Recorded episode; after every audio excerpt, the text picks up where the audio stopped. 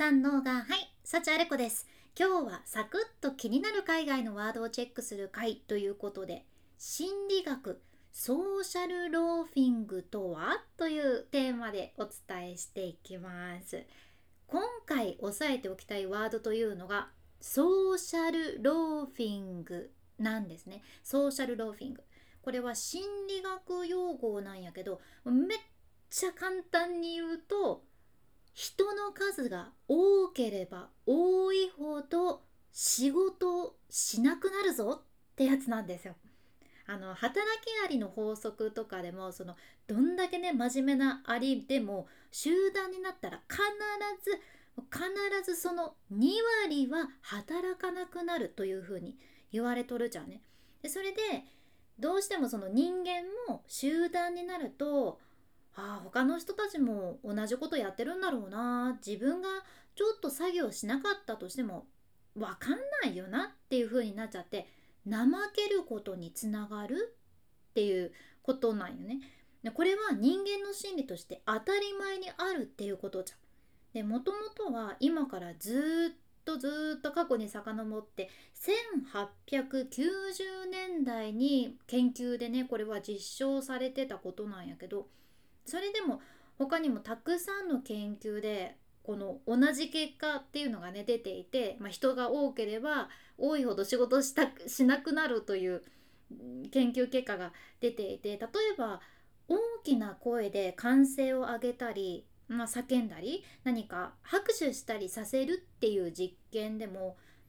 6人組になった時ね人は自分が本当に出せる大きな声の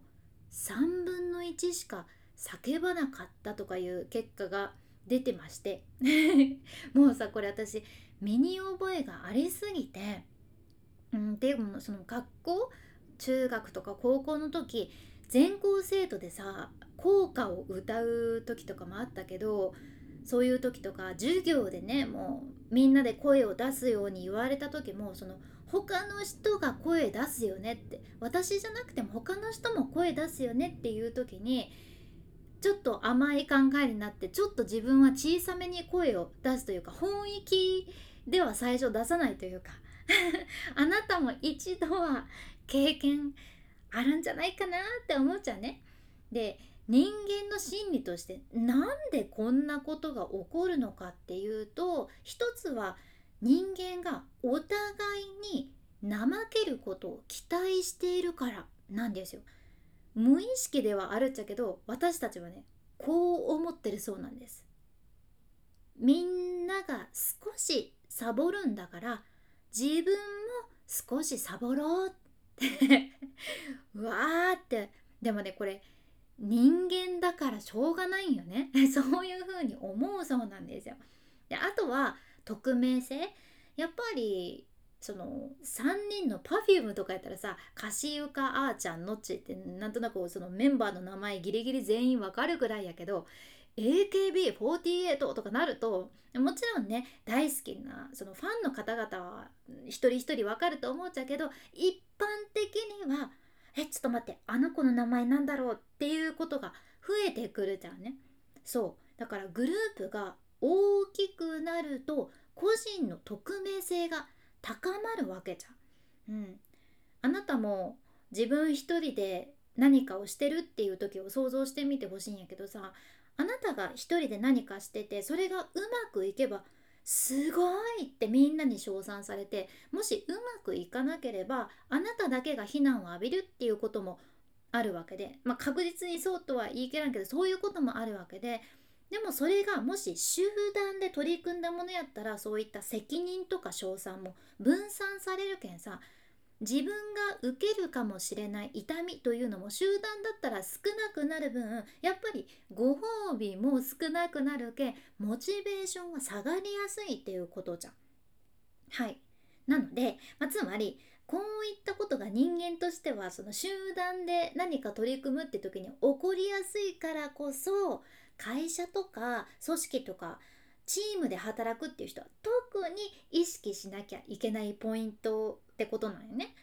うん、じゃあそのソーシャルローフィングを減らすにはどうしたらいいのかっってところなんやけどここにはね3つのポイントがあります1つはタスクの重要性を知るってことです実はね人間はその自分がやるタスクが重要だっていうふうに考えたら怠ける行動が減少するということが研究で分かってるんですよ。うん大事なんですね。やけん例えば会社で一人一人の生産性を高めるにはその一つ一つのタスクがいかに重要なものなのかっていうのを社員一人一人にしっかり伝えること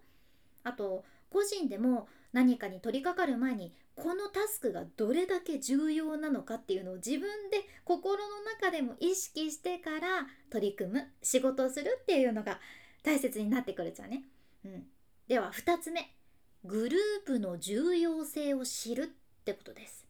そうなんです。実はグループがその一人一人のメンバーにとって重要だというものだったらグループが重要だっていうのがメンバーも分かっていたらみんなもっと一生懸命働くっていうのも分かっとるんよね。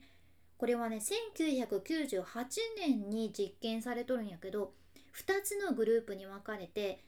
紙のペーパーの鎖を作るっていう作業をしてもらうっていうやつでね。何て言うかな。折り紙でさ輪っかつなげて「お誕生日おめでとう」みたいな。多分ああいう感じなんやけど紙の鎖を作るっていう作業をね2つのグループにしてもらうっていう実験があったじゃん。で1つのグループだけはちゃんと一人一人名札をつけてで同じコート同じ洋服を着させてちゃんと競争意識を持たせたそうじゃね。うん、でもう一グループは何もしない何も与えられなかったグループこの結果どうなったのかっていうと何も与えられなかったグループに比べてこの一人一人名札つけて同じ洋服着させて競争意識を持たせたグループはね5本も多く鎖を作ることができたそうなんですよ。生産性上がってます。やけんチームとしての意識とか競争心っていうのもやけどグループでやる意味とかねその集団の重要性を知るというのも大事なポイントなわけなんです。うん、では3つ目いきましょう3つ目サッカー効果を減らすってことです。サッカー効果というのはメッシとかロナウニーニョ？なんだったっけ？ちょっとサッカー選手忘れちゃった。ロナウニーニョ？ロナウドかな？ちょっと有名なねサッカー選手いろいろいらっしゃると思うんやけどベッカムとかね。ちょっと詳しくなくてごめんなさい。まあそのそのサッカーボールじゃなくって違うサッカー効果なんやけどこれはね働きすぎたり何かに貢献しすぎてもう他人からいいかもだって思われるのが嫌だから集団の中で努力を減らすという現象なわけですよ。現象というのは現れる現象のことですね。うん、そうやっぱり他の人たちがサボってるのにさ自分だけ努力してなんか騙されたような感じになるのは絶対嫌って人間みんな思うそうなんよね。でもさ確かに例えばみんなで100枚折り紙を折るって約束したのに自分だけさずっと頑張って集中して100枚折り終わってあもう100枚折っちゃった。みんなも折り紙折ってるかなってみんな見に行ったらそのみんな他の人たちネットフリックス見られてたらさなんでってなるやん。え私は見たかったのにってえ韓国ドラマですか？私は見たいに決まってるじゃんみたいな感じになるわけですね。自分だけなんかカモにされた騙されたっていう風になっちゃうのが嫌だからそうなるのが嫌だからこそ作業しないその生産性を無意識に落とすということが起こるそうなんですよ。うん、だけとにかくこういった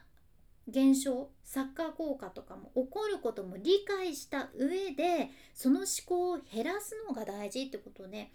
うん、だから会社としてはそれぞれのメンバーの貢献度をしっかり評価したりとか一人一人の貢献がその人にしかできないものっていうその個人にフォーカスできるかどうかも重要っていうことじゃね。いや人間って不思議というか面白いなって 改めて思ったっちゃけどでもこれはねずっと使えるものやと思うしこれは仕事に限らず何か